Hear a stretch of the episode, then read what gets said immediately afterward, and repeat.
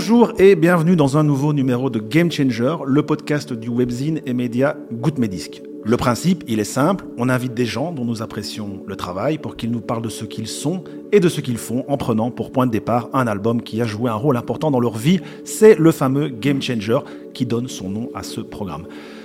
Pour m'assister sur ce nouveau numéro de Game Changer, comment dire, Romario a Bebeto, Sheila a Ringo, les travaux ont Stavo, eh bien moi, moi j'ai Amaury qui m'accompagne une nouvelle fois sur ce podcast. Est-ce que ça va, Amaury? Ouais, super, excellent. Eh ben, pour cette émission, je pense que ça va être bien parce que pour nous, c'est un vrai beau gros kiff comme on, comme on les aime. Parce qu'à l'occasion de sa venue à Bruxelles, nous sommes parvenus à nous glisser dans l'agenda de ministre de Monsieur Mehdi Maizi, qui est un peu à la presse rap francophone, ce que Ryu est à Street Fighter 2 ou la carapace ailée à Mario Kart, une belle grosse valeur sûre. Salut Mehdi, ça va? Très bien, bah, je suis très heureux d'être là. Merci pour l'accueil et merci pour les comparaisons. Ça fait très plaisir. Avec plaisir. Alors j'ai envie de dire que Mehdi Maizi, on ne le présente plus, mais voilà, c'est une habitude qu'on a pris euh, dans cette émission. On te passe brièvement euh, la parole pour que tu nous fasses un petit tour de ton CV et puis que tu nous parles aussi de, de, ton actualité du moment.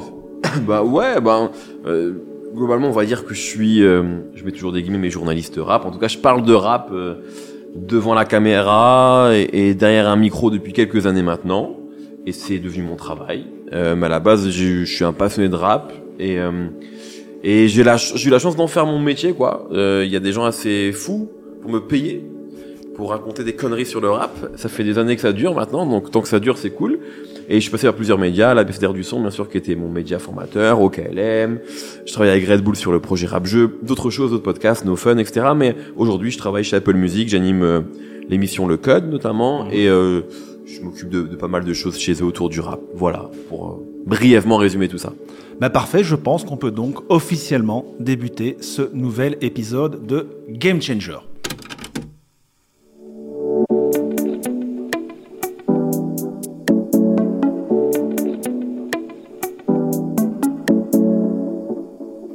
Nous avons donc demandé à Mehdi de choisir un album qu'il a jugé aussi essentiel à sa vie qu'une coupe aux grandes oreilles dans l'armoire à trophées du Paris Saint-Germain.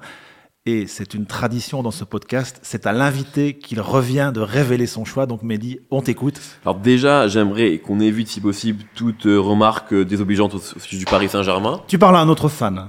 Ok, très bien, mais je préférais le dire, voilà, parce que je savais, je sais pas où je mets l'épée, donc euh, je préférais déjà qu'on reste dans un esprit pacifique. Nous le moi, je, moi, je viens en paix. Nous le saurons, nous le saurons, nous le saurons. c'est la première, c'est la première chose. Et deuxièmement, l'album, effectivement, il est là, il est posé, vous l'avez ramené, il est posé sur la table. C'est première consultation de Bruno Bossir, et qui est Doc Gineco. Eh bien, on ne va pas se mentir, connaissant un peu ton parcours, ce choix ne nous surprend pas vraiment, mais on est quand même extrêmement impatient de mieux comprendre pourquoi c'est ce disque-là que tu as souhaité mettre en avant. Mais avant de plonger dans ton obsession pour première consultation, on va passer la parole à Amaury qui va nous en dire un petit peu plus sur ce classique de l'année 1996. Amaury, pour paraphraser Zoxy, c'est à ton tour de briller. ben oui, première consultation débarque il y a maintenant 25 ans, en 1996, dans un paysage rap plutôt rude, d'empreinte new-yorkaise et marqué par une volonté de conscience ou de révolte.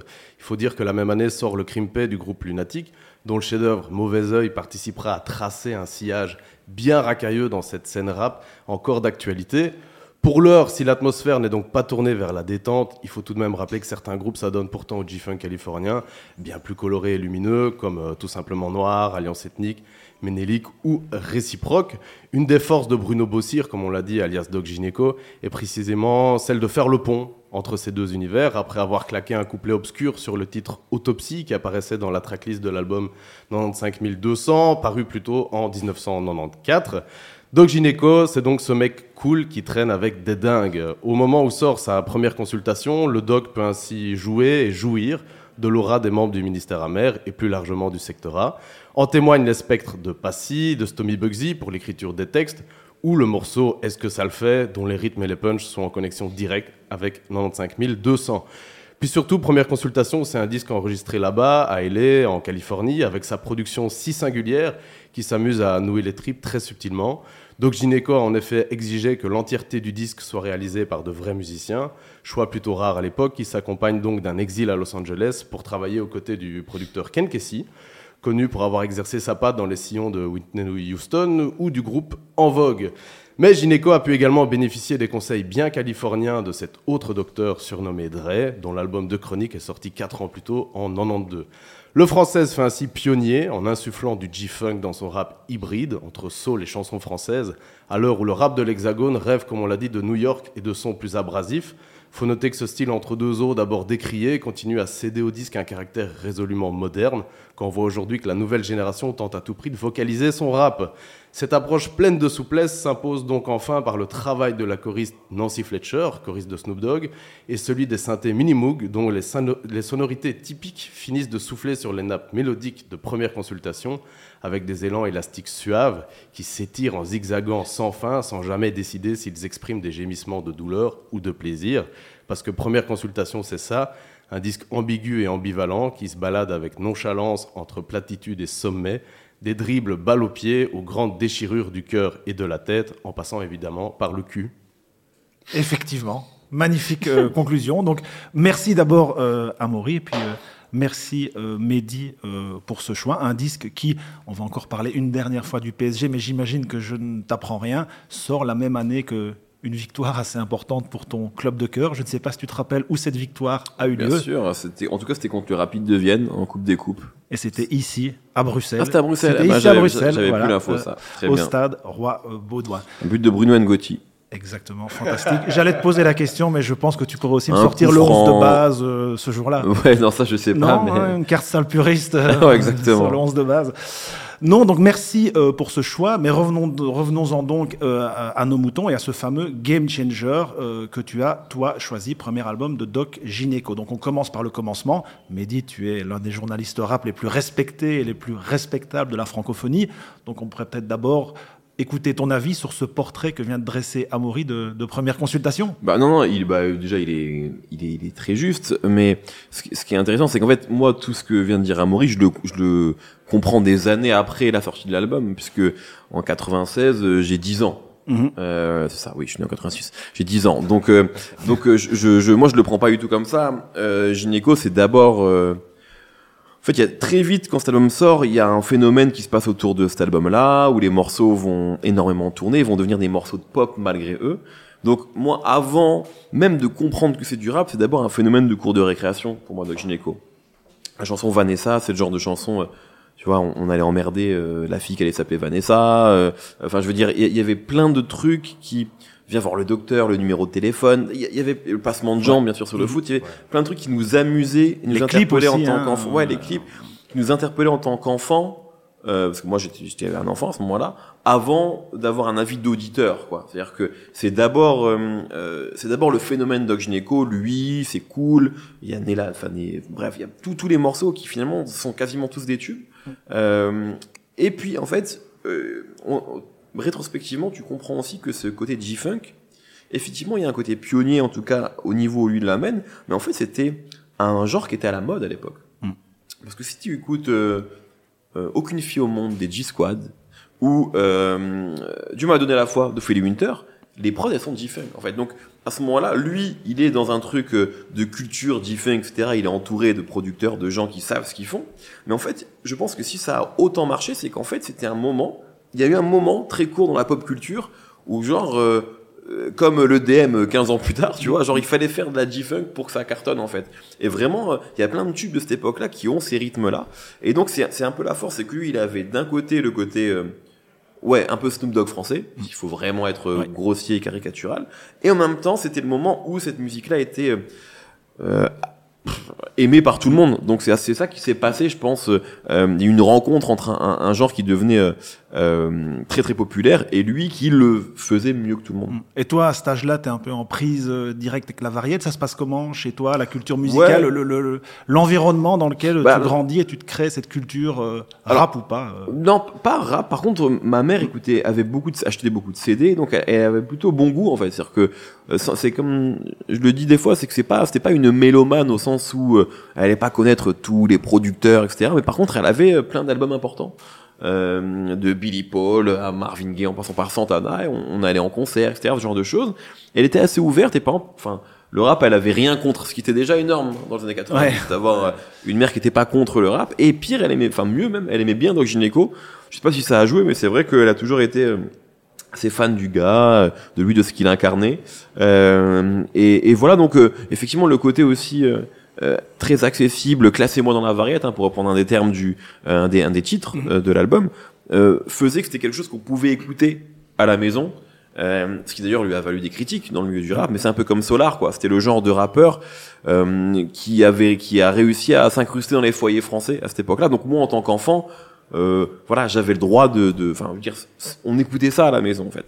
Donc c'est un peu la prouesse que Gineco a, a réussi à faire à l'époque. Mhm. Ce qui est fou, c'est que tu es assez cohérent parce qu'on t'a interviewé pour le livre euh, à la sortie donc en 2015, 2016. Et tu, dis, tu disais déjà ça, tu as cité ce disque-là comme euh, œuvre hyper importante. Et tu parlais de ta maman, justement. Euh, et la question par rapport à cette époque, l'enfance, etc., ton, ton, ton, background et tout, je me disais, est-ce que tu as capté l'importance des textes? Moi, j'écoutais Né ici j'avais 7 euh, ans, je crois. En primaire, on chantait ça comme des gamins. Euh, euh non, j'ai rien capté, moi, à l'époque. Il y a plein de choses que je captais. Enfin, pardon, je, je t'ai coupé, excuse-moi. Mais, mais euh, oui, voilà. T'as dit que t'avais pas capté. Est-ce que maintenant ça te ça te touche? Est-ce que c'est un disque la, question des attachements, la question de la fuite du quartier? Le quartier est magnifique, mais en même temps je veux me barrer. Bah en fait, déjà c'est un disque qui me touche pour plusieurs raisons. Déjà parce qu'il te renvoie à une époque de ta vie qui est définitivement perdu, c'est l'enfance. Donc tu vois, non mais je pense comme tout, euh, comme tout truc que tu, comme les films, comme euh, je sais pas moi, je vois une, une, carte panique d'un joueur de foot dont j'étais fan en 95. Tu sais, c'est quand même, il y a toujours une émotion parce que c'est une nostalgie. Il y a vraiment une époque qui est clairement révolue dans ta vie. Donc ça déjà c'est dur à accepter, je trouve. En tant qu'homme, en tant qu'adulte, de se dire que cette période-là, tu la retrouveras à jamais. Donc ça, c'est une première chose. Cet album-là, de la cover à, à enfin tout ce qu'il y a derrière, même le livret, le livret, il y a Coolio dans le livret de mémoire. Tu sais, c'est genre c'est tellement 90s quoi. Donc euh, euh, déjà il y a, y a, cette partie là, et après il y a aussi quand moi je le je le réécoute et je, enfin et je le découvre à l'adolescence cet album. Donc il y a une deuxième découverte, et là je comprends ce qu'il racontait. Je comprends que Nirvana est un morceau sur le suicide en fait. Mm. Euh, parce que, enfin, tu vois, euh, comme Bérégovois, je pense qu'à 10 ans, je savais pas qui était Bérégovois, je comprenais pas la référence. Euh, euh toutes les références sexuelles euh, que je ne, enfin, le coussin pour s'essuyer les doigts, je, je, comprenais pas ce que ça voulait dire à, à 10 ans. Donc, il y a tout cet aspect aussi, c'est un peu très sensuel, voire un, un peu, un peu salace. Euh, dans, dans l'album que je ne comprenais clairement pas enfant, euh, l'aspect nostalgique effectivement, euh, voilà, il y a plein de choses que j'ai compris à rebours et qui m'ont touché aussi. Euh, moi, Nirvana, c'est un morceau qui m'a vraiment, quand je l'ai euh, vraiment découvert, c'est-à-dire à, 15-16 ans, je parle de découverte, de rencontre entre les textes et moi, euh, c'est un morceau qui m'a vraiment, même le clip et tout, donc tout ça m'a pas mal touché. Mais c'est vrai qu'aujourd'hui, il y a beaucoup de nostalgie pour moi autour de cet album-là et autour aussi du personnage de Doc Gineco. C'est-à-dire que et je parle même pas de, de politique ou de c'est même pas ça dont je parle je parle vraiment de lui c'est à dire que euh, Gineco moi je le trouvais foncièrement beau quoi euh, jeune, euh, très magnétique. Il y avait un truc de, de superstar euh, qui me fascinait.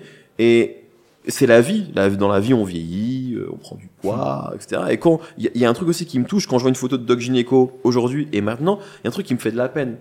C'est même pas conclu, c'est que je sais pas, il y avait tellement un truc de flamboyance.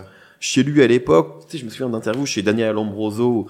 Euh, lui, il est trop cool en fait. Il est trop cool et il se permettait des choses que très peu de gens se permettaient parce qu'il était juste comme ça. Et il y a aussi un truc de se dire, tu sais, quand je le vois aujourd'hui, je me dis, ben ouais, le temps il passe. Et c'est, personne n'y peut rien.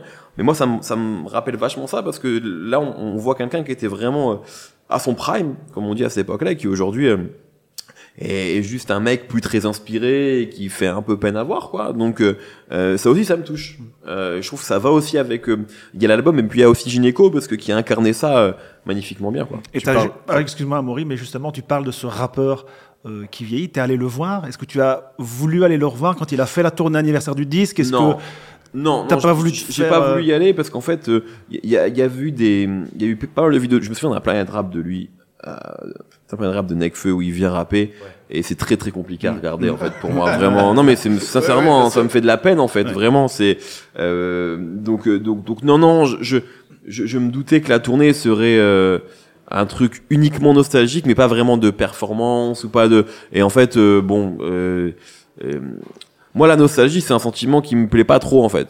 ça me fait de la peine. euh, j'ai- J'aime pas trop, enfin, je sais pas, j'aime pas être uniquement dans la nostalgie. J'aime bien quand on célèbre le passé, mais pour faire quelque chose. Mais donc là, j'y suis pas allé. Et puis, le- la vérité, c'est que j'ai rapidement travaillé avec lui dans une petite, une courte période de ma vie où j'ai travaillé chez C8 euh, avec Cyril Hanouna dans Balance ton poste. Et Ah Doc bon? Gineco était un des chroniqueurs. Et euh, et respect, hein, mais euh, ça m'a fait un peu de peine, quoi, de, de le voir en tant que chroniqueur là-bas, de voir l'attitude qu'il avait. Enfin, euh, donc ça participe aussi à ce que je raconte sur, tu vois, Snoop Dogg. euh, il a fait plein de trucs, il a fait, il a cachetonné pour plein de trucs, mais il reste archi cool. Et j'aurais aimé moi que Gineco soit ce truc-là. Moi, je, moi, je trouve qu'il reste archi Bah, cool. c'est clair, ils vendent, ils vendent des, des, des- Non, mais il peut faire les pires trucs. n'importe quoi. Exactement. Ils vendent des sodas Il stream, peut mais on le les trouve toujours vins. cool, on le trouve peut faire les- marrant, il il peut fait faire les vins, pires il fait- trucs. il fait des, des, Euh, des Dorset, euh, Et, et c'est vrai que je pense que Gineco, à un moment, il, il aurait vraiment pu faire le grand écart. Il aurait vraiment pu mettre tout le monde d'accord. Après Liaison dangereuse, euh, il aurait pu euh, être, euh, je sais pas moi, être, euh, j'aime pas, être ouais, ce, ce mec-là capable de faire le lien entre euh, le ministère amer et Johnny Hallyday, quoi. Tu vois, ce qui aurait eu lieu des années après avec un, sombre morceau, mais, euh, mais j'avais d'autres ambitions pour lui, moi. Voilà. Et euh, à l'occasion de cette, cette tournée anniversaire, il y a eu une édition de luxe de, de Oui, tout à fait. Ouais, et euh, tu parles de cette aura, de ce charisme. Sur l'édition de luxe, il y a des interludes de- de- d'interviews de, lui euh, à tout âge, mais Ouais. il y en a quelques-unes quand il a, il a 20 ans, 21 ans.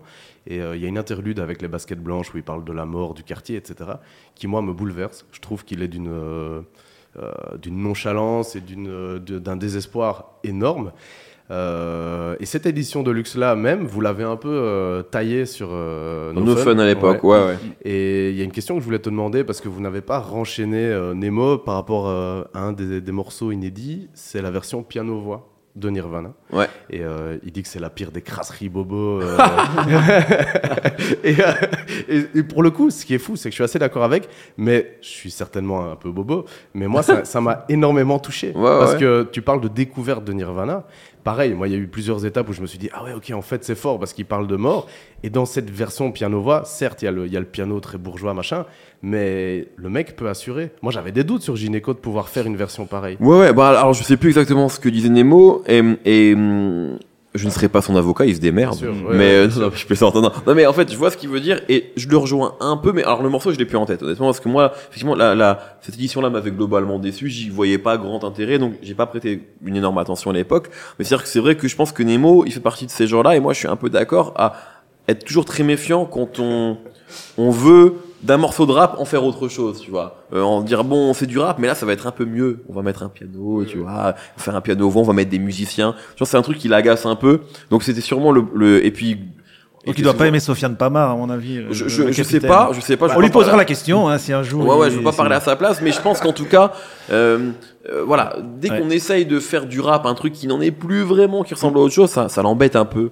Euh, mais, euh, mais par contre, non, ce, ce qui est vrai, c'est qu'à l'époque, moi je me souviens de live chez Ataratata, etc., de Gynéco, parce que moi je regardais tout de lui hein, en replay grâce à YouTube, euh, et, et il était cool en fait, tu vois, il était vraiment, il était bon sur scène, il assurait, donc effectivement, il avait vraiment ce truc-là. Et je pense que ce qui a fait qu'il ne l'était, qu'il ne l'était clairement plus au moment de la tournée, c'est que il y a un moment où il a arrêté de faire de la musique. Et c'est comme du sport, en fait. Ouais. Si, si t'es un, un joueur de haut niveau, tu peux pas arrêter de faire du foot pendant 5 ans, quoi. Et dire, je vais revenir et je vais être le meilleur. Donc, euh, c'est juste ça, c'est qu'en fait, euh, c'est toujours, je me souviens d'une interview de l'ABCDR avant que j'y arrive, de Ali, de Lunatic, qui disait, le, le, le, le rap, c'est, c'est un sport, en fait. Faut en faire tous les jours pour être, pour être performant. Et, euh, et je pense qu'il y a un moment où il a arrêté d'en faire. Et, euh, et du coup, bah, il a plus du tout été performant, voire même euh, un peu, un peu le fantôme de, de ce qu'il était. hein. L'album euh, Pacemaker, c'est quelque chose qui est, qui est assez compliqué euh, à écouter parce que tu te dis, euh, ouais, c'est- c'est c'est plus le même artiste, quoi. C'est vraiment plus le même artiste. Donc, bon, mais ça, c'est le temps qui passe et, et je pense que la vie aussi a fait qu'il a fait d'autres choses, quoi, tout simplement. Tu, par- tu parles d'Ali, qui est quand même pour moi un des emblèmes de, de- du rap street cred, même si Ouais. euh, voilà, il est très spirituel, évidemment. Moi, ouais. Euh, Lunatic l'est, en tout cas, c'est clair. Ouais. C'était ça, ouais. Est-ce que euh, tu as eu euh, une, une forme de plaisir coupable?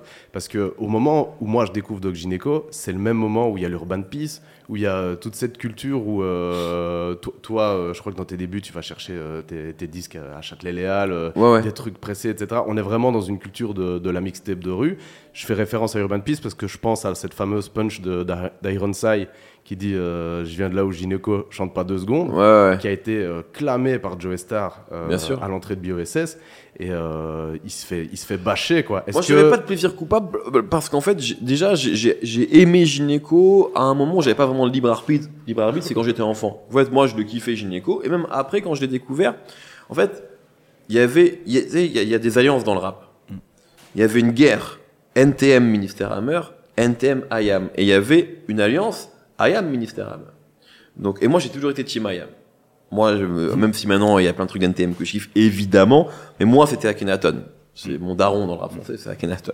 Et quand je voyais après euh, sur euh, sur euh, Sad Hill de Keops, euh, Stomy Bugsy, Passy, euh, sur Dernier pas dans la mafia, Akhenaton qui vient poser un couplet, pour moi j'étais de l'équipe Marseille-Sarcelles. Tu vois. Euh, donc donc euh, Gynéco, euh, c'était tu vois, il était dedans en fait. Donc euh, moi, pour moi, il y avait vraiment un truc qui s'est créé entre le secteur A et euh, et Marseille globalement. Et d'ailleurs, c'est- c'était réel parce que des morceaux ont existé. Donc euh, j'ai jamais eu ce truc euh, de culpabilité. Je l'ai eu avec d'autres artistes, hein, Ouais. euh, mais mais avec Gynéco, non. Franchement, euh, euh, j'ai- j'ai- ça a toujours fait partie de mon truc. Et même même la suite, hein, Quality Street, c'est un album que j'aime bien. Ouais, moi aussi. Euh, euh, Solitaire, Ouais. qui est pas parfait, mais c'est un album qu'il y a un morceau avec Daz Dillinger, etc. C'est un album que j'aime bien. En fait, j'ai continué et j'ai même acheté son double album, un, Un homme nature et Doc Gynéco enregistre au quartier. Et là, c'était, là, ça dit que ça devenait compliqué. Ouais, là, ça commençait à vraiment être compliqué. Tu parles, tu parles d'AKH. Est-ce que tu avais déjà accroché à Je danse le Mia, à Bouge Oui, de oui, là, etc., qui avait déjà un Oui, peu mais parce que Ça préparé avait déjà cette- posé les fondements finalement. Voilà, de- tout à de- fait. de- Et aussi parce que j'étais gamin. Donc, en fait, moi, quand je danse le Mia euh, sort, je me pose même pas la question de est-ce que c'est bien ou pas. Tu vois, c'est c'est trop, c'est trop gros. C'est comme Bouge de là, en fait. Bouge de là, c'est peut-être le premier tube rap que j'entends, je sais pas. En tout cas, sur un des premiers. Et euh, bon, moi, tu te dis juste, ah, il y a ce morceau-là, ah, c'est du rap, mais comme c'est à l'époque, c'est un nouveau genre musical, en tout cas au niveau mainstream, même s'il existe déjà depuis des années aux États-Unis, mais même en France. Mais mainstreamement parlant, c'est un truc dont on commence à parler. Ah, il y a des rappeurs, ah, il y a du rap. Donc en fait, euh, j'ai, moi, j'ai pas de critique à faire à ce moment-là. C'est après que tu te fais tes goûts à l'adolescence, en fait. Mais le disque sort en 96. On sait que 95 est considéré comme une des grandes années Ouais, bien sûr. du rap français. Toi, en 96, quelle est la, la- la perception, la vision que tu as du rap? Parce qu'on sait que c'est une année avec des grands albums, c'est Ouais, mais de moi, je suis trop petit. Je suis trop petit pour comprendre tout ça. Ouais. Euh, la haine avant d'être une BO, c'est un film, évidemment. Que tu pouvais pas voir à l'époque. je pouvais pas voir, je sais pas, je l'ai vu assez tôt. T'as essayé quand même, Ouais, euh. je crois que je l'ai vu assez tôt. Euh, je sais plus. En tout cas, j'ai vu Rai très tôt. Tu sais, dans Ouais. tous ces films euh, euh, autour de la banlieue. La haine, je sais pas, mais je l'ai, je l'ai vu jeune. Hein. Je l'ai vu jeune. Euh, mais c'est-à-dire qu'en fait, effectivement, tous ces albums-là. Mais moi, à cette époque-là, j'écoute pas Fab. J'écoute pas la Clica. Ouais. Euh, c'est, je, je les prends 4-5 ans plus tard. En fait, je les prends vraiment quand je suis ado, 14-15 ans, et que je comprends que le rap, ça va être mon obsession, et que du coup, je me refais tout. Euh, mais, mais à cette époque-là, moi, Gynéco, je le vois pas, quand ça sort, hein, je le vois pas en rupture avec le reste. Tu vois, c'est juste un, une, une tempête médiatique qui arrive, et je le vois même peut-être même pas comme un rappeur, tu vois, je sais plus. Mais genre, en fait, je le vois, ouais, ok, c'est un rappeur cool, il est foncé à la télé, il est cool. Et en fait, si, bon, si j'ai choisi cet album-là, c'est qu'aussi, il y a vraiment eu cette deuxième découverte après, et c'est après que j'ai compris que c'était un grand album du rap français, effectivement en rupture avec le rap de l'époque, mais au moment où ça sort, je comprends pas tout ça. Je sais pas c'est qui les X-Men, hein. Je Ouais. comprends pas Time Bomb, euh, enfin, je veux dire, je suis pas là-dedans, quoi. Mais Euh, et il y a un c'est école- après. voilà, et il y a un écolage qui va devoir se faire. Et Amaury en a brièvement parlé de cette période où apparemment, mais ce serait peut-être bien que, que tu nous le réexpliques pour nos auditeurs, où tu vas à Châtelet-Léal choper euh, des mixtapes, etc. Toi, ça, ça a été quoi ces passeurs? Parce que moi, j'essaie de réfléchir à cette, à cette Franchement- période-là. Skyrock, c'était pas encore une radio fondamentalement les passeurs, rap. moi, pour moi, les passeurs, moi vraiment quand je me mets dedans, n'existait pas. c'est plutôt à la fin des années 90, début 2000, et en fait, Internet. Moi, euh, je, je, je bénis Internet euh, tous les jours. Hein. C'est-à-dire qu'en fait, euh, il y a eu, alors c'était beaucoup plus long qu'aujourd'hui, mais euh, c'est euh, les premiers sites de pirates, en fait, où moi, j'avais pas de grand frère. J'habitais euh, à ce moment-là dans un, enfin plutôt à la campagne. Euh, Il y, a, y a des gens qui écoutaient du rap, mais je veux dire, ils avaient quelques CD. Effectivement, parfois dans la cour de récréation, t'as des mecs qui commençaient à se faire de l'argent en gravant des CD.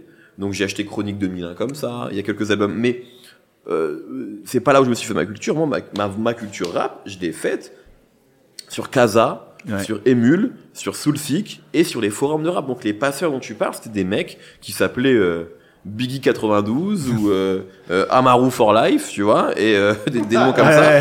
Et, et ces mecs-là qui te disaient, tu sais, moi j'ai fait ma culture sur des, des, des, des topics de forum où les mecs disaient, voici la liste des 100 albums indispensables.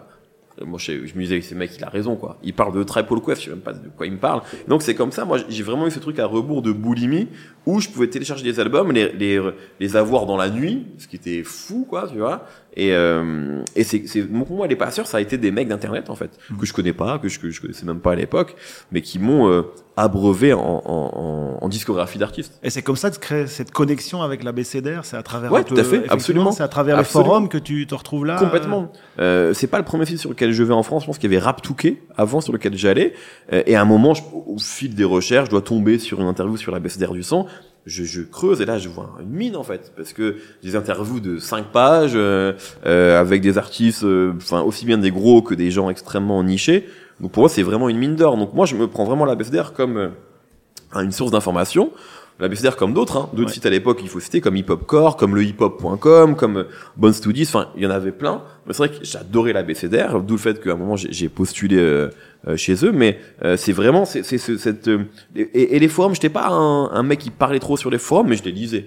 Je lisais beaucoup, je prenais... mes- je- J'écrivais aussi, quand même. T'avais des blogs. euh, Ap- ouais, après, mais ça arrivait un peu après. Ça arrivait un peu plus tard. Au début, j'étais vraiment euh, un, enfin, un spectateur de ce truc-là.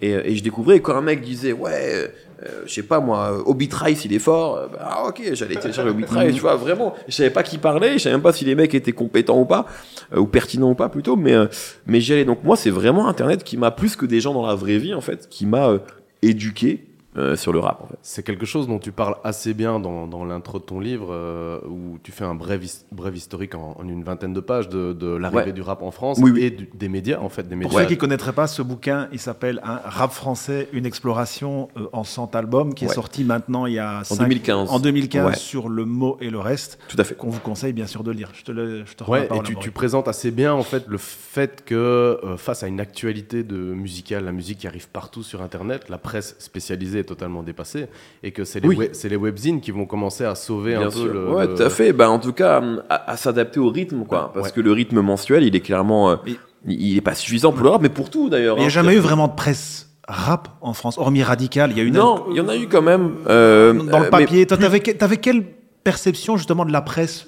Spé Ben, ou euh, papier? Toi qui étais l'enfant d'Internet, du coup. Ouais, mais en fait, il y avait Internet, mais déjà, enfin, euh, tu vois, quand je suis en prépa, tout ça, j'ai pas Internet la semaine, parce que c'est- tu sais, c'est marrant, on parle Mm. d'une époque qui, qui passe Connexion que ça, mais, 56K mais, qui, mais qui nous semble déjà bruit. euh, préhistorique, mais on est en 2004, 2005 dans ces eaux-là, et en fait, euh, moi, j'ai pas Internet, donc je rentre le week-end chez ma, chez ma mère, et là, il y a Internet, et là, Et puis j'ai acheté des CD aussi. J'ai acheté beaucoup de CD. Mais vraiment, j'allais les week-ends et je faisais un récap des forums. Tu vois, on n'avait pas Internet tout le temps. Ça nous semble complètement fou de dire ça maintenant. Mais, mais, et donc, donc, euh, il y il avait la presse quand même. Et si je disais radical, mais il n'y avait pas que radical quand même. hein. Il y avait Groove. Ouais. euh, Moi j'avais Rap Magazine tout il simplement. Rap- ouais, absolument. À un moment, il y a eu aussi euh, la, la source. Euh, la source, n'importe quoi. The Source, Oui. oui, The Source en français, la source. C'est 1995, ça, la source. Euh, Il y a eu The Source en français pendant pendant une brève. un- avant avant ça, mais ça c'est pas mon époque. Il y avait l'affiche. Euh, Il y a eu bon. Et tu leur faisais confiance à ces gens-là C'est des Ah gens ouais, où tu- ouais. énormément. autant qu'au forum finalement. Oui, c'est ça fait, qui est dingue, c'est que tu faisais autant confiance, confiance à... aux sachants. Parce Ouais. que moi, j'y connaissais rien, vraiment. Donc, euh, pour moi, euh, c'est marrant, tu sais, dans Radical, je voyais Thomas, euh, c'est Thomas Blondeau, euh, que je connais maintenant, Olivier Cachin, que, tu vois, c'est, c'est, c'est des gens que, que je connais maintenant, mais pour moi, et puis d'autres journalistes, hein, des mecs, moi j'ai en tête un mec comme François Bonura, euh, qui écrivait des articles extraordinaires, qui était souvent à New York et tout. Enfin, évidemment, moi, tout ça me fascinait et me, et m'interpellait. Donc, euh, oui, oui, moi, je, vraiment, je- je- je- j'étais en mode, je, ne- je ne connais pas le rap. Et même euh, au bout de 3-4 ans d'écoute de rap intensive, c'est, enfin, c'est, c'est, c'est, c'est tellement, comme toutes les cultures d'ailleurs, c'est pas que le rap, mais c'est tellement dantesque. C'est-à-dire que même encore aujourd'hui, moi je découvre des Voilà, rappeurs. c'est ça. Je découvre des rappeurs des années 90 aujourd'hui. Vraiment. Si tu te mets sur, en France, bon, bah, il y en a évidemment que je connais pas, mais je veux dire, T'as bien balisé la mais France. sur le rap américain. Ouais. Mais il y a évidemment des mecs qui ont sorti un album en 93, je savais pas qui c'était, et c'est trop bien. Donc, euh, euh, t'es jamais vraiment, tu peux pas finir le jeu. C'est comme en cinéma. Tu peux être un grand cinéphile, tu peux pas finir le jeu du cinéma. Ouais, il faut, il faut encore aller sur place, chercher les disques. Exactement. euh, Donc, c'est interminable. Donc, euh, et c'est ça qui est fantastique. Quand, quand tu as cette chance-là d'être obsédé par quelque chose, d'avoir une passion, c'est ça qui est merveilleux, c'est que c'est infini en fait. Ouais. Et euh, mais oui, oui, moi je faisais confiance à tous ces gens-là, les mais, mais Radical beaucoup. J'étais très triste de la fin de Radical. J'ai des souvenirs très émus de Radical. Hein. Moi, quand, quand Radical, ils vont interviewer Rakim à New York, à une époque où Rakim c'est déjà plus euh, le centre d'intérêt du rap, c'est vers euh, centre de gravité du rap, vers 2004-2005. Ouais. Et ils, le, ils vont interviewer, ils font un interview extraordinaire et ils le mettent en couve, en couve. Je vois les mecs. C'est pour moi c'était c'était je comprenais même pas comment ça pouvait marcher quoi. Et euh, et bon je sais pas si ça marchait trop vu que c'est fini. ça, oui, ça, ça a pu durer très longtemps après, bizarrement. finalement de, de- le, le mois suivant non mais je sais plus mais ça mais en tout cas c'était mais moi pour moi radical abécédaire je voyais un truc commun c'est-à-dire que l'abécédaire il y avait aussi un truc de ouais on peut on faire une interview de 5 pages de euh, JMD euh, producteur du premier D6 parce qu'on considère que c'est pertinent et après faire une interview de moins de pages de, euh, de la star du moment quoi. Et moi ça me parlait beaucoup. Donc euh, ouais ouais c'est des gens qui m'ont influencé hein. Tu parles de rap américain et euh, la, la, la, la question que je me posais vraiment, c'est mon étonnement quand tu nous annonces que tu vas parler de Doc Gineco, c'est que même dans ton bouquin, dans tes remerciements, il y a, Biggie il y a- voilà exactement. Ouais. Tu, tu, en dehors de ça, c'est que tu, tu, tu j'ai vu une vidéo de Squeezie euh, qui est sortie hier. ah oui Le, le fameux objet que tu dois aller chercher. au c'est vrai c'est un vinyle de Ready to Die Voilà, et, euh, et sinon, en dehors de ça, tu parles quand même très souvent de Danny Dan, ou en tout cas, c'est Ouais. voilà, la Oui, référence mais ultime. euh, alors oui, c'est vrai. Mais Danny Dan, euh, c'est le rappeur. euh, le rappeur est un game changer dans ma vie, l'homme.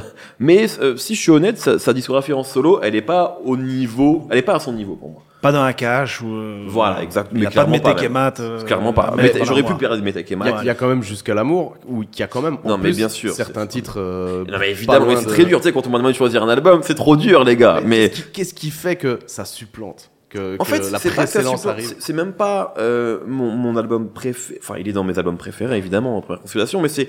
Je sais pas, vu le pitch du podcast, il y a vraiment un rapport d'enfance que j'ai avec cet album-là. Et c'est surtout ça, il y a un rapport d'enfance et après d'adolescence et maintenant de nostalgie.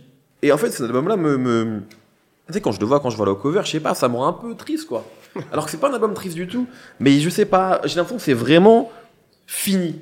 Tu vois, je vois ça, j'ai l'impression que c'est derrière nous. La fin de l'innocence. La fin de l'innocence. Tu vois, ouais, vraiment, il y a un truc de c'est derrière nous et ça, c'est, je sais pas, c'est toujours. euh, Tu sais, la nostalgie, c'est comme euh, j'ai vu une fois, j'ai revu une fois en Amérique là, le film de Sergio Leone, et c'est la première fois que je le voyais en tant qu'adulte. Je l'avais vu beaucoup trop tôt dans ma vie, et c'est vraiment un film sur le temps qui passe, quoi.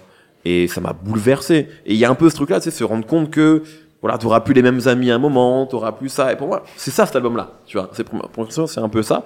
Et puis non, c'est vraiment, c'est un, c'est surtout quand j'étais petit, je pense c'est un disque que j'écoutais vraiment beaucoup sans le comprendre. Et c'est toujours cool quand tu découvres, quand tu comprends une œuvre euh, des années après, quoi.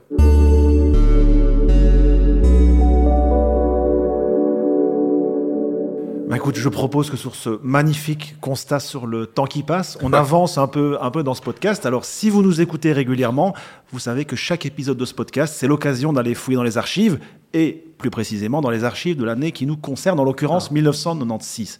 Et à chaque fois, je vais Le piocher PSG donc, qui a gagné le PSG. Qui a gagné. Voilà, je le redis, je voulais le redire. c'est La coupe des vainqueurs de coupe, effectivement, tu as le droit, tu as le droit, tu as le droit. une, une coupe qui n'existe plus, mais on l'a Voilà, gagnée. mais vous l'avez, elle était à Bruxelles, ça nous fait extrêmement, extrêmement plaisir. Et donc, à chaque fois, je vais piocher trois disques qui ont marqué l'année en question. On en discute et puis on en choisit un. Très bien. Et parce que tu parles assez souvent de rap français comme ça, je me suis dit que j'allais jeter mon dévolu sur trois albums de rap US, en évitant, bien sûr, le Reasonable Doubt de Jay-Z. Ah, merde. Parce que ce serait quand même un peu trop facile, tu t'en doutes, hein, je- parce que je- pense que tu perds un peu là aussi toute objectivité quand on parle de Jay-Z. Non, je pense que je suis objectif quand je dis que c'est le plus rappeur de tous les temps, mais après.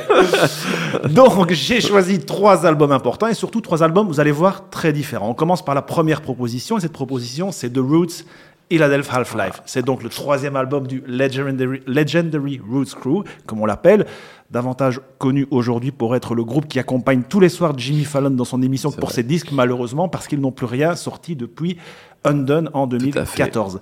Ça, ouais, c'est si vieux que ça, ouais. Ouais, exactement. À l'époque, Philadelphia Half-Life a fait beaucoup parler de lui car c'est l'album qui a fait du crew une valeur très sûre de la scène hip-hop, capable de parler aux vrais fans de rap comme au plus grand public grâce à une approche très consciente et très organique dans le son.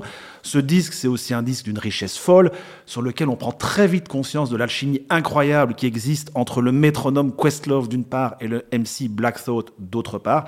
D'ailleurs, il faut savoir que ce sont les deux seuls membres du groupe qui sont présents depuis sa formation.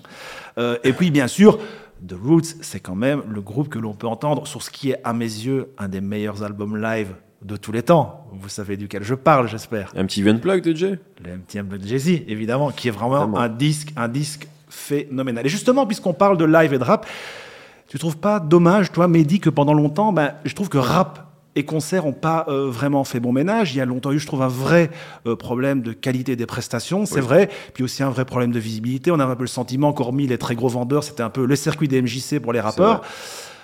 Et finalement, c'est un peu dommage que, que, que ce genre soit finalement associé à aussi peu de grands, de grands albums live et à aussi vrai. peu de grandes prestations. hein. Ils se sont bien corrigés depuis, je pense que Bah, tu pourras nous le dire en ayant moi, vu, je- toi je- qui as vu Lelo en Ah a- c'était phénoménal, mais par contre, euh, euh, tout le monde n'est pas devenu extraordinaire non plus. Hein. Je pense qu'on a, on a, il y a beaucoup de, de, de- alors, je parle du rap, hein, c'est peut-être vrai dans les autres Mm. genres musicaux, mais il y a encore beaucoup de rappeurs et de rappeuses qui ont un travail à faire pour être de vrais performeurs. Euh, Laylo, il a compris ça, mais il y a encore plein de gens, euh, honnêtement, il y a encore plein de concerts qui sont décevants. Et, mais bon, ça aussi, je pense que c'est parce que il y a beaucoup de rappeurs qui n'ont pas de, ça se travaille, qui n'ont pas de culture concert. Moi, je me souviens tou- toujours de la première fois que j'ai interviewé Nino, en 2016, dans la sauce. Je lui dis, c'est quoi ton premier concert? Où t'es allé, tu vois? Il me dit, bah, c'est Bercy. Et en fait, il me parlait du premier concert où il avait été invité. C'était le- la première partie de, Booba, au Bercy de 2015, quand il invite tous les gens qui sont sur la compilation OKLM à l'époque. En fait, il n'était jamais allé à un concert avant. Et c'est le cas de beaucoup de gens qui n'ont pas forcément ce réflexe, cette culture-là. Euh, historiquement, dans les festivals, il n'y a pas de rap et il n'y a pas de gens du rap, quoi, ou très peu, où il y, a- y des gens qui écoutent du rap entre autres genres musicaux. Mais ça, c'est quelque chose qui est assez récent, donc je pense que tout ça est en train de changer. Euh, et peut-être que demain, on aura, euh, tu vois, moi, je- peut-être qu'il y aura il y a une captation qui a été faite de Lailo, j'en sais rien, et qu'on aura un album live comme ça. Peut-être que ça va arriver. Euh, mais c'est vrai qu'historiquement, euh, il y a des groupes légendaires, NTM, le Saiyan Super Crew, voilà, qui, pour le coup, NTM a fait des albums live. Un très bon album ouais, exactement. Mais euh, je pense que c'est une, c'est- cette, cette l'histoire d'amour entre le rap et le live, elle est assez récente. Donc, euh, il faut leur donner le temps euh, de, de, de s'améliorer. Justement, un album rap live à conseiller à nos auditeurs, au-delà évidemment de ce classique en titane qui est l'Unplug de, de, de Ouais, l'unplug, moi, tu sais que j'aurais pu citer l'unplug d'aujourd'hui. Il est parce que incroyable. Moi, ça, ça a été, c'est là où je me suis dit, ah, je préfère Jay-Z que Nas. J'adore Nas en vrai, mais j'étais très con à l'époque et très jeune. mais le MTV Unplug a joué un, un gros rôle. Non, ben, je, je pense que, vu qu'on parle de rap français, je pense que le NTM, c'est bien de l'écouter, Mm, mm. euh, parce que c'est une leçon euh, de live et c'est bien de le voir aussi, ce concert-là, Ouais. parce qu'il est, il est beau à voir. Mais ouais, je dirais ça. Je le trouve tellement dingue que Ouais, je peux pas apprécier d'autres lives à cause de ce disque-là. Tellement, tellement. Ah bah c'est rare des disques qui ont une telle énergie et l'unplugged pour le coup alors que bon on a le sentiment de l'unplugged le disque calme dégage bah, Ouais, quand, ouais. quand Pharrell débarque quand, euh, Quand Mary Marie J. Blige arrive, alors là, c'est, euh, si t'as pas la chair de poule, t'es pas humain. hein, c'est fou, allez, on enchaîne sur la deuxième proposition, Iron Man de Ghostface Killer. On est donc en 1996, on l'a dit, ce qui veut dire que Wu-Tang a déjà sorti son immense premier album. C'était en 1993, et je pense que pour tous ceux qui l'écoutent à l'époque, ça en fait du monde d'ailleurs, une claque. Alchimie monstre, charisme dingue, prod totalement folle. 1996, donc, ce qui veut également dire que le Wu n'a pas encore sorti son double album Wu-Tang Forever, qui n'arrivera que l'année suivante. Mais il était écrit que le Wu-Tang allait aussi écrire l'histoire à travers les albums solo de ses membres. Et là, ça fait carrément rêver quand on y repense. Parce qu'en 1994, le RZA est sur le premier album des Grèves du Gaz, Six Feet Deep. D'ailleurs, est-ce que vous saviez comment le disque devait s'appeler à la base? Non. Il devait s'appeler Niga Mortis. Ok. Bon, autant vous dire que le label n'a pas été trop chaud, je pense. Euh, mais bon, grand disque d'horrorcore qui pose un peu, d'ailleurs, je pense, Bien les, sûr. les bases du genre. Il faut écouter Nowhere to Run, Nowhere to Hide, ça donne une très bonne idée. Mais c'est qu'un début, parce que derrière, le RZA, l'air de pas y toucher, il va produire intégralement le Tikal de Method Man, Ouais. le premier solo d'ODB, le Only Build for Cuban Links de Raekwon, le Liquid Source du Giza, et enfin, le Iron Man Quel de run. Ghostface. Il a tout ça en même pas deux ans, hein, on va dire. quoi. Tout ça en même pas deux ans, c'est complètement n'importe fou. quoi. En fait, présenté comme ça, Ah c'est bah, quoi. ça, euh, la France qui travaille plus pour gagner plus là. hein. Un disque stratosphérique, donc, comme tout ce que faisait le Wu-Tang à cette époque-là, et la vitrine que méritait une personnalité aussi forte que celle de Ghostface, qui est pour moi mon rappeur euh, favori euh, du Wu-Tang. Et vous, justement, c'est quoi votre solo favori d'un membre du Wu-Tang Clan?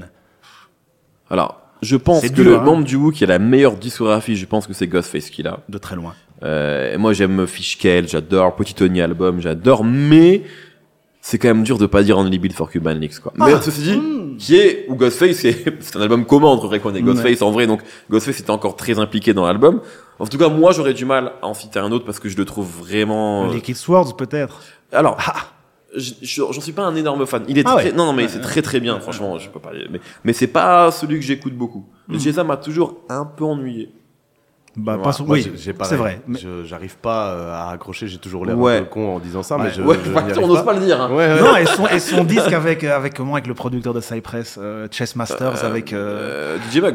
Ah, qui est incroyable. Ouais, moi, j'ai jamais été un grand fan de, de, Ouais. de- enfin, je dirais, il est très très fort, il, il- il écrit extrêmement bien, mais, euh, Il te touche pas. Ouais, exactement. Ok. Et, et quand même souligner le retour de Ghostface avec, euh, avec Bad Bad Not Good. qui Tout à fait, c'est très cool ça. dingue. Très très cool. Mais Ghostface, euh, la discographie est dingo, hein. Franchement, c'est une des plus belles euh, du rap. Ah, il est toujours là, lui, pour le coup, Ouais, contrairement à pas mal d'autres. euh, Ouais. Et au fait, est-ce que vous pouvez me citer un rappeur français qui apparaît sur un album d'un membre du Wu-Tang Clan? Bah, Cash. Alors, À Marseille, non, non, c'est Ils les font venir. Ça, à savoir aussi, puisqu'on parlait de Doc Gineco, juste, Reza est invité sur Quality Street. Je voulais juste euh, le dire. Donc, on est dans Eh le. bien, dans- saviez-vous que Doc Gineco était sur un album du, du RZA Ah, bah voilà. Sous son pseudo Bobby Digital, un album qui Ah, sort en 2001. En 2000, ouais. Digital Bullet, c'est pas le meilleur album euh, du RZA, mais Non, c'est là où ça devient compliqué, Reza. Mais il y a quand même de très bons passages et le morceau avec Doc Gineco est vraiment tout à fait euh, correct, je tiens à le préciser. Allez, on termine maintenant avec la troisième proposition de Fuji's de score. Bah, J'ai eu d'autant plus envie de choisir ce disque qui devait célébrer en grande pompe son 25e anniversaire l'année dernière, avec une tournée qui devait notamment passer par, par Paris et qui est tout simplement tombée à l'eau, ce qui en dit peut-être long, je pense, sur l'envie du groupe de se reformer, non? Oui, clairement, bah oui, oui, ça semble un peu. Bah oui, après, j'ai l'impression aussi que Laurie ça fait quelques années qu'elle est un peu compliquée, un peu capricieuse. Le moins que l'on puisse dire, ouais, ouais. Mais ouais, ouais, tout à fait. Et donc The Score, c'est le second album des Fujis, un trio composé pour rappel de la rappeuse, chanteuse et diva Laurie Neal et des deux MC Wyclef Jean et Pras Michel, chaque entité apportant sa propre couleur aux compositions du groupe. Difficile évidemment d'évoquer cet album sans parler de ses singles, Fujila, Radio Note et bien sûr Killing Me Softly. Trois singles finalement très différents, mais qui résument à merveille la versatilité dont étaient capables les Fujis et qui leur ont donné une renommée planétaire et une place pour l'éternité au panthéon des plus grands groupes de rap. Mais les Fujis, est-ce que c'est pas surtout l'un des plus gros gâchis du rap des années 90, voire de l'histoire du rap tout Ben, court? Je pense que c'est- on peut surtout le dire pour Laurine. Euh, Enfin, les Fujis. euh, Oui, Wyclef a bien réussi derrière, Voilà. c'est vrai. Exactement. Et puis, les Fujis, moi, c'est jamais, un- c'est un groupe qui m'a jamais énormément attiré, même si c'était énorme à l'époque. Mais j'étais, quand je réécoute The Score, je trouve ça très bien, mais c'est pas un album fondateur pour moi. Par contre, Lauryn Hill, son solo, The Music Education of Lauryn Hill, pour moi, est un album gigantesque. Son unplugged aussi. Son unplug est superbe. Magnifique si on veut Euh, bon donc c'est plus elle en fait où je me dis parce que tu sais quand on parle des gens qui ont influencé un peu le rap de maintenant, c'est-à-dire un rap euh, extrêmement bien rappé, extrêmement bien chanté, etc. On cite assez rarement Lauryn Hill, alors que elle, elle savait déjà tout faire. C'est-à-dire qu'elle avait l'attitude, elle rappait bien, elle chantait bien. En fait, c'était vraiment, elle avait tout. Ah, D'ailleurs, le full package, hein, euh. C'était le full package, vraiment. Et Miss Elliott avait aussi a eu ça aussi un peu dans d'autres registres euh, quelques années après. Euh, je trouve, je les trouve, je trouve qu'elles sont pas assez citées dans l'influence de ce, côté assez rappé, chanté. Mm. Ben, Lauryn Hill et Missy Elliott, elles avaient ça euh, dès le début. C'était des rappeuses et des chevaux. Voilà. Donc Lauryn Hill, oui, un gâchis. Euh, moi, Fujis, j'ai, enfin, je suis, je, suis pas dégoûté que Fujis n'ait pas sorti d'autres albums.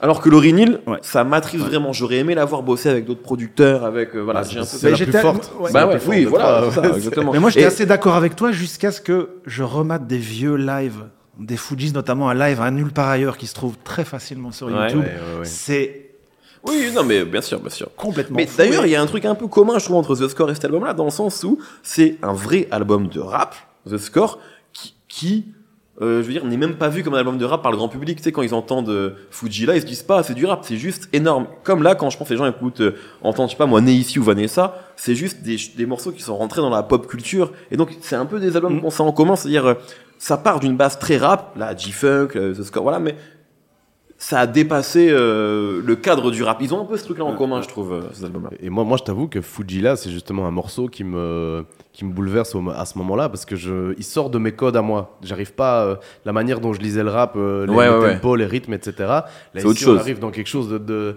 de très. Ça, ça sort euh, dans une sorte de flux désordonné.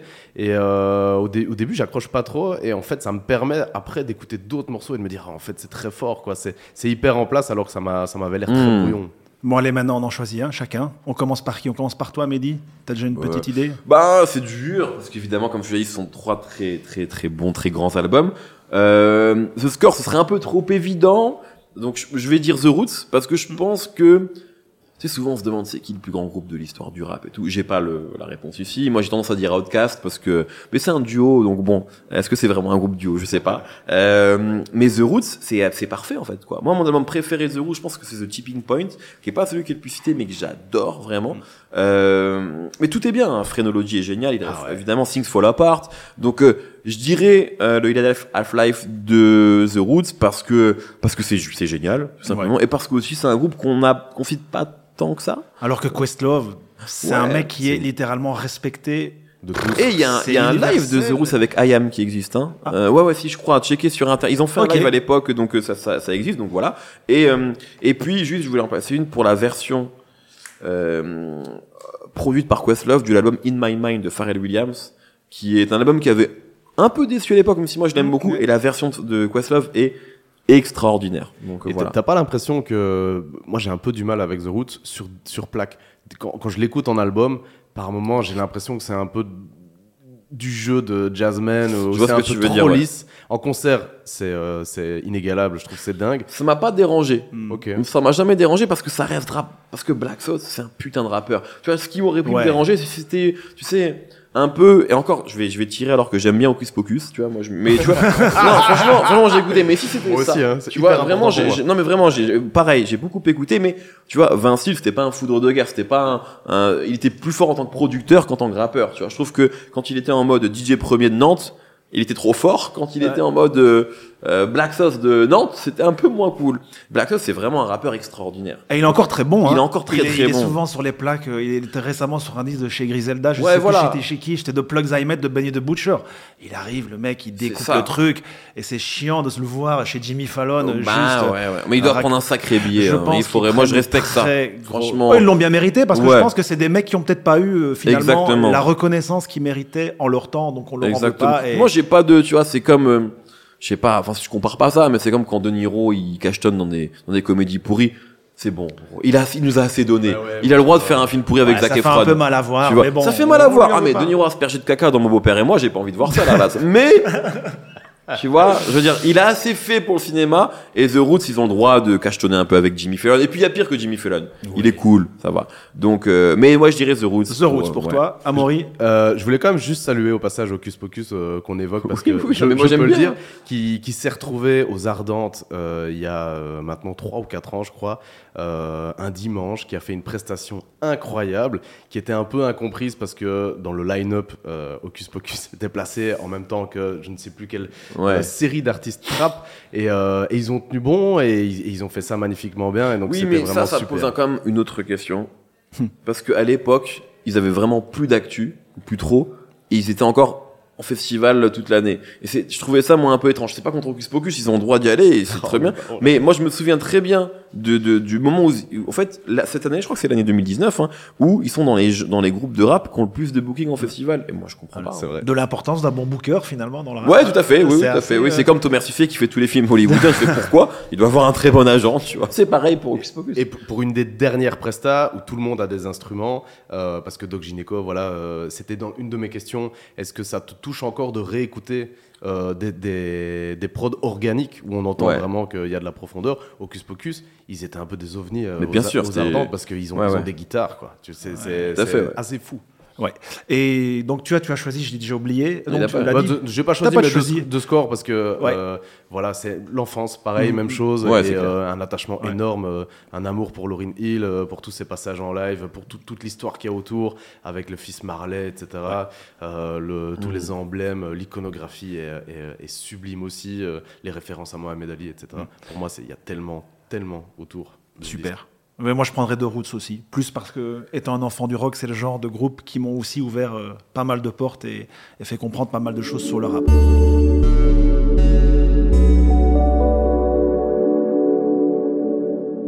À présent, on va prendre quand même un peu de temps aussi pour parler euh, de ce que tu fais euh, aujourd'hui, Mehdi. Alors, ma première question, elle sera finalement extrêmement simple. Est-ce qu'on peut dire que tu vis actuellement ta meilleure vie?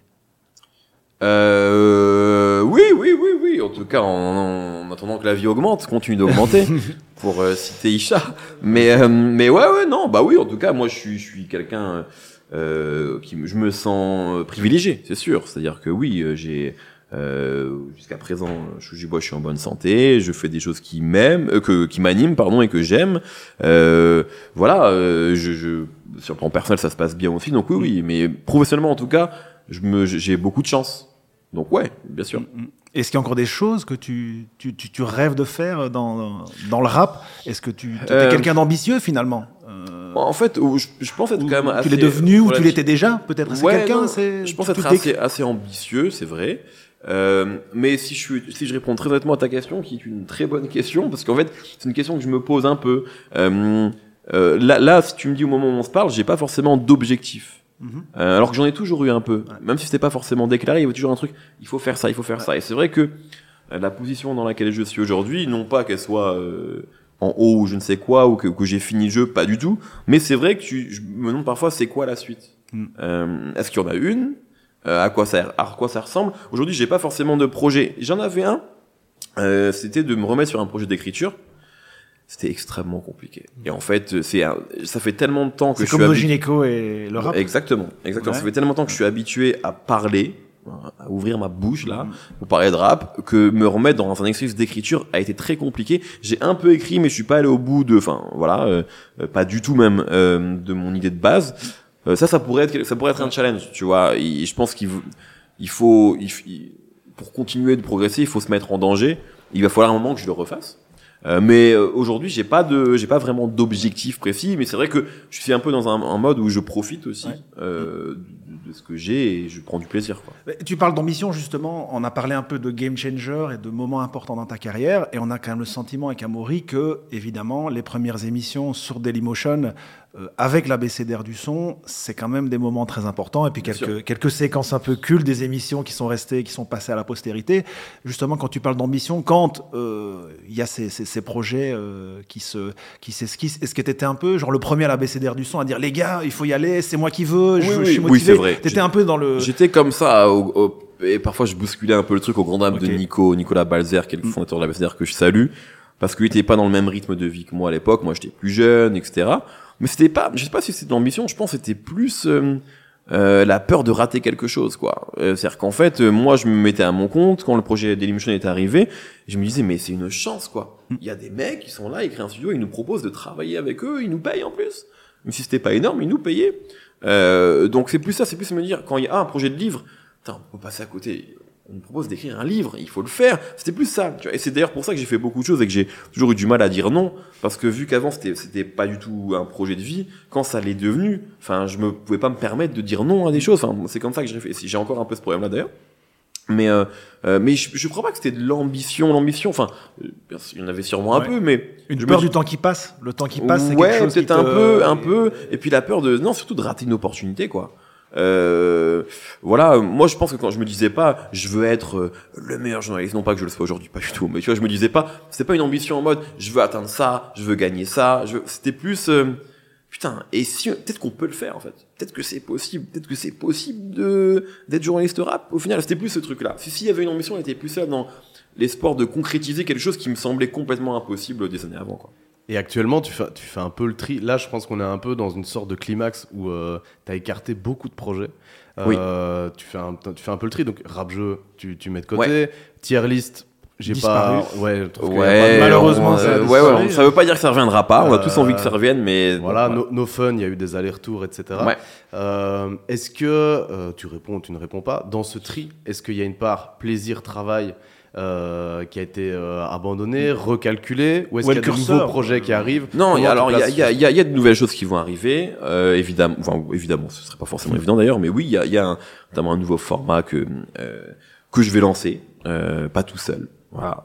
Et euh, autour du rap, évidemment, pour changer. Mais euh, non, aujourd'hui, je suis vraiment dans le plaisir, mais c'est surtout que j'ai eu envie à un moment aussi de me ménager un peu.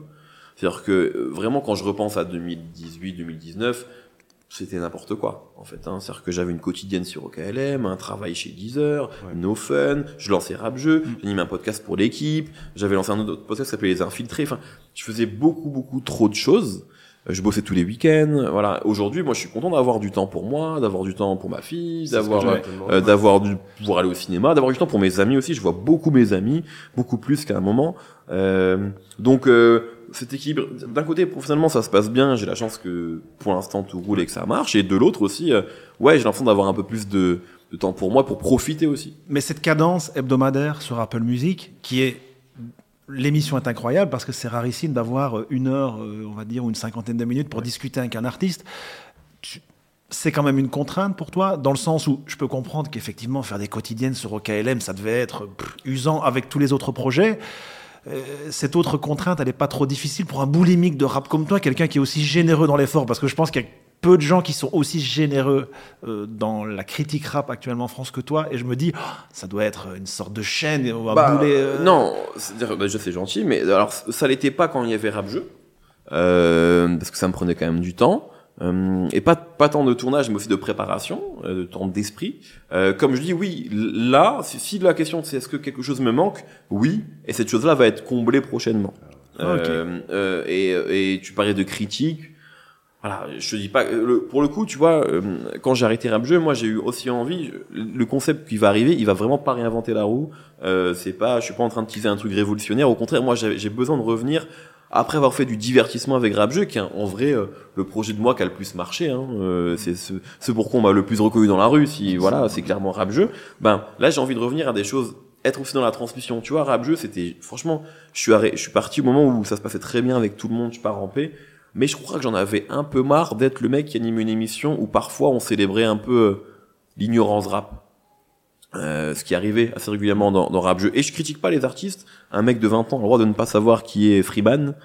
Mais je crois que maintenant, j'ai plutôt envie d'être dans la transmission. Là, maintenant. un rôle de passeur, finalement. Ouais, exactement. Là, maintenant. Et Je peut-être trouve que que dans trois ans, ouais. j'aurais envie de refaire un truc, euh, voilà. C'est fou, c'est fou que tu dis ça parce que je trouve que c'est minime les passages dans rap jeu où on va se, on va se moquer. Peut-être, mais moi, moi, au bout de la 5 6 fois où on sait pas qui est Akhenaton, ça commence à me faire mal au cœur. tu Ouais, mais je, je ah, euh, ou toi t'es choqué de ça? Ouais. Pardon, j'ai mal compris ce que tu disais. Je croyais que tu disais que. Ah non, euh, non, qu'on se moquait, non, c'est- je pense qu'on a, on s'est jamais trop moqué des rappeurs, en tout cas, nous, on n'a jamais voilà, essayé. ouais, c'est pas notre Twitter le faisait tout seul. c'était Ouais, voilà, exactement. Les gens euh, font. Ouais. Non, non, ouais, effectivement, non, je, je vois ce que tu dis. Non, non, c'est c'est pas tant ça parce que euh, nous, je pense qu'on a toujours essayé d'être bienveillants, aussi bien moi que les auteurs, que les, les monteurs et tout. Mm. C'est plus euh, le fait, ce constat-là, le un- fait que ce constat-là, ça, ça témoigne Ouais. aussi peut-être d'une erreur de notre part ou d'un manque de transmission ou juste, je sais pas, du public rap qui change, etc. Mais j'ai plutôt envie là d'être dans un un effort critique que j'ai un peu délaissé depuis la fin de No Fun et de la sauce pour faire d'autres choses. Ben, j'ai envie de revenir à ça, j'ai envie d'être autour d'une table comme Ouais. on le fait aujourd'hui et, et de parler de musique quoi. C'est ce que je voulais te demander par rapport au code,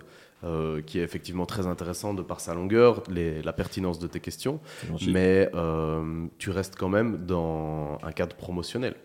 Peux- Oui, oui, mais oui, tout à fait. Ça, on va pas, je vais pas le contredire, c'est clair. Mais euh, L'actualité est tellement folle, il y a finalement très peu de Ouais. choix. On, peut- a parfois le sentiment qu'on peut faire le la prog de la code, la prog du code pour le Ouais. mois qui vient parce qu'on voit les actus qui ouais, sortent. ouais, Et bien là, sûr, bien sûr. Mais l'enjeu, tout, tout à fait. T'as le plaisir de les rencontrer, j'en doute pas une seule seconde, parce que ça reste les plus gros. Non, mais, mais moi, je, euh, je nie pas. De toute façon, je, je, je nie pas effectivement qu'on est essentiellement dans un cadre promotionnel.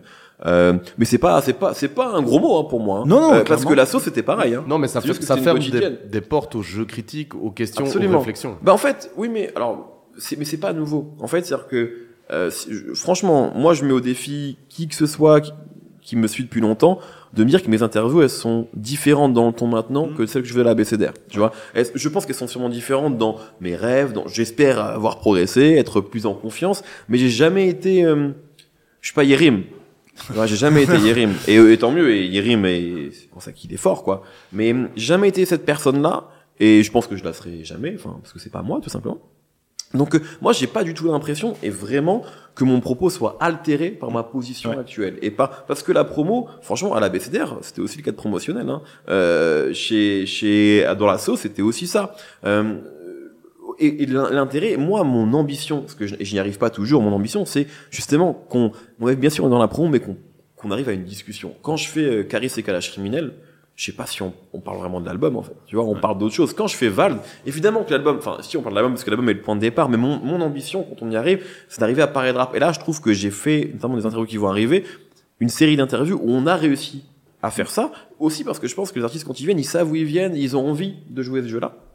Mais euh, euh, j'entends tout à fait ce que tu dis, mais c'est pas, euh, ça m'a jamais, pour moi c'est pas nouveau et ça m'a jamais euh, contraint quoi. Ouais. Après il y a des contraintes évidemment, on peut en parler, mais pas celle-ci.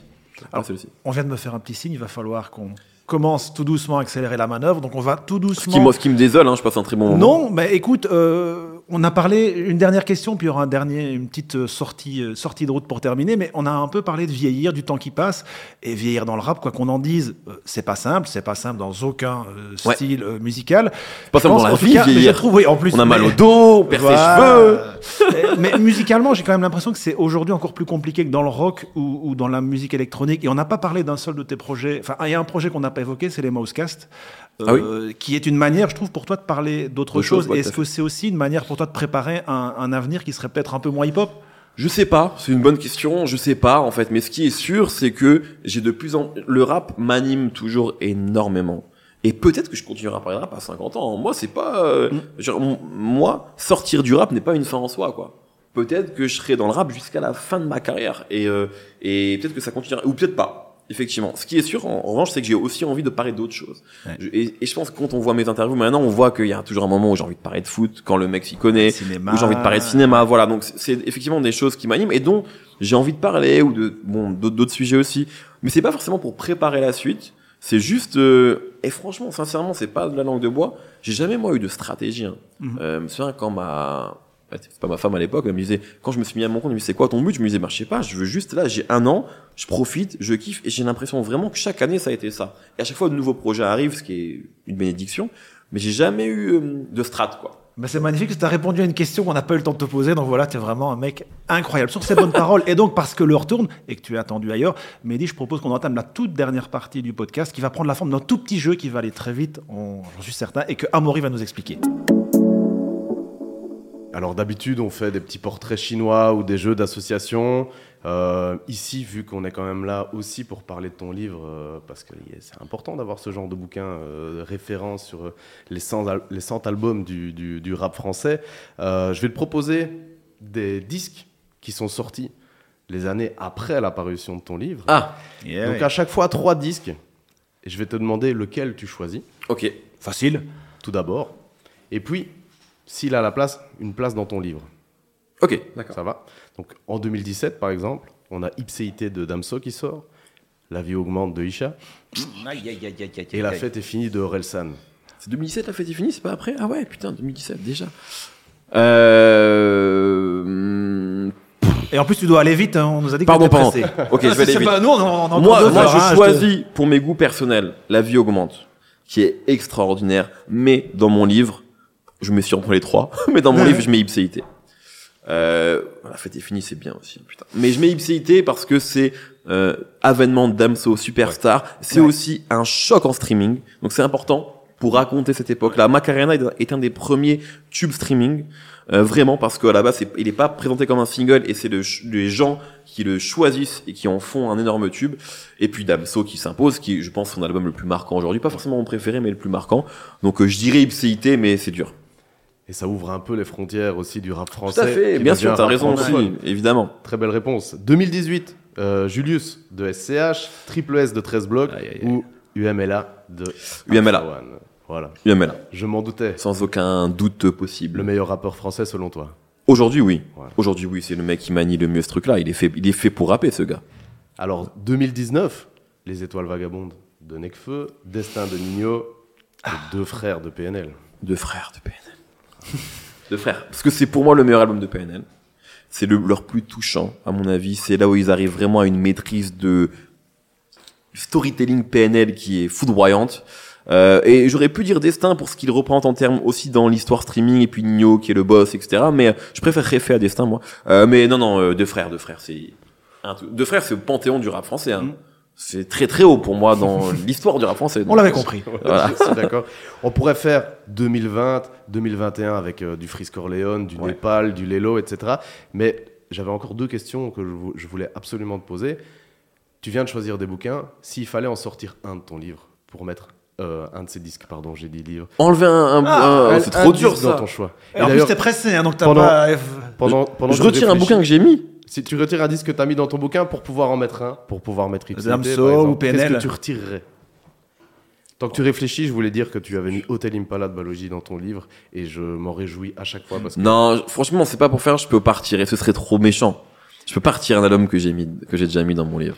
Ouais. Ouais, ouais, non, c'est comme euh, donner ses données, reprendre ses volets. Je peux Allez, pas. on t'en veut pas. on t'en Ah bah alors du coup, pour, pour te rattraper dans ton livre, tu dis justement, en parlant de la génération 2010, Oui. qui, est, qui est plus tournée vers l'âge d'or, qui est dans un grand respect par rapport aux Ouais. anciens, tu dis que si cette génération euh, court encore après son disque de référence, elle est désormais dans une position confortable, elle vend, etc. Maintenant qu'on est en 2022, est-ce que cette génération a trouvé son disque Ouais, de référence? clairement. Et je pense que je pense que UMLA peut en être un si on parle de cette génération-là, ou Cyborg de Necfeu, euh, qui, est pour, qui est pour moi le meilleur euh, de Necfeu et qui, voilà, il faut il faut quand même Necfeu est très très important. Je pense que s'il y a un rappeur de cette décennie, de cette génération-là, c'est sûrement lui. Donc euh, voilà, je dirais sûrement ça. Eh ben, merci Maisie. Voilà, on arrive vraiment là maintenant vers la fin de ce podcast. Mais quand même, quand même, avant de terminer, parce qu'il y a une ultime question rituelle. Pour toi, c'est quoi le prochain game changer? Alors là, c'est intéressant parce que ça peut être n'importe quoi. Ça peut être un acteur, une personnalité, un album, un film, un événement, une tendance. Peu importe. Le prochain game changer. Est-ce que je peux dire quelque chose qui est sorti en décembre? Mais bien sûr. La Fève R. euh, La, la, la tape de la Fève, qui, je l'ai réécouté ce matin et je pense que c'est un game changer pour de vrai. Je pense que c'est le disque référence d'une nouvelle génération, ce qu'on appelle la next gen, euh, voilà, euh, un peu sur les réseaux. Donc c'est les Khalid, les La Fève, les Chansco, les JB Noué, enfin tout ça. Jean Morel a dit la même chose que toi quand on l'a reçu euh, Ben dans voilà, ce podcast ben, euh, aux je- alentours du mois d'octobre-novembre. Eh Il en ben, parlait voilà. déjà. Donc, je, je pense que vraiment, en le réécoutant, je me suis dit, je pense que c'est un disque qui va faire date. Peut-être que je me trompe, hein. mais à mon avis, ce sera l'album référence de, de plein de gens dans quelques temps. Donc je dirais ça. Il était, il était dans, mon, dans mes questions pour 2021 parce qu'on a quand même Lelo et euh, la Lice qui sort, qui sort un, Ouais. aussi de. de ouais, mais j'aurais dit le Lafèvre parce que j'aurais sinon, Laylo, j'aurais pris Trinity. Tu vois, sur l'année d'avant. Bon, là, on va vraiment arrêter. Donc, c'est déjà l'heure de se quitter. Merci, un, Mehdi, pardon, un immense merci pour ta présence. Merci à vous. Inversement proportionnel. Non, je ne vais même pas le dire. J'allais faire une vanne sur le PSG. Ça aurait pas été sympa. bah, donc, merci également euh, à Amaury. Maintenant, vous savez ce qu'il vous reste à faire. Écoutez Mehdi, le suivre sur les réseaux sociaux. Enfin, je pense qu'on a parlé de son actu. On est vraiment, vraiment à la bourre. Nous, vous nous suivez sur goutmedisc.com. Vous nous mettez des étoiles sur toutes les plateformes de podcast. Et puis, on se revoit pour un prochain numéro. Encore merci. Ciao! Ciao. Salut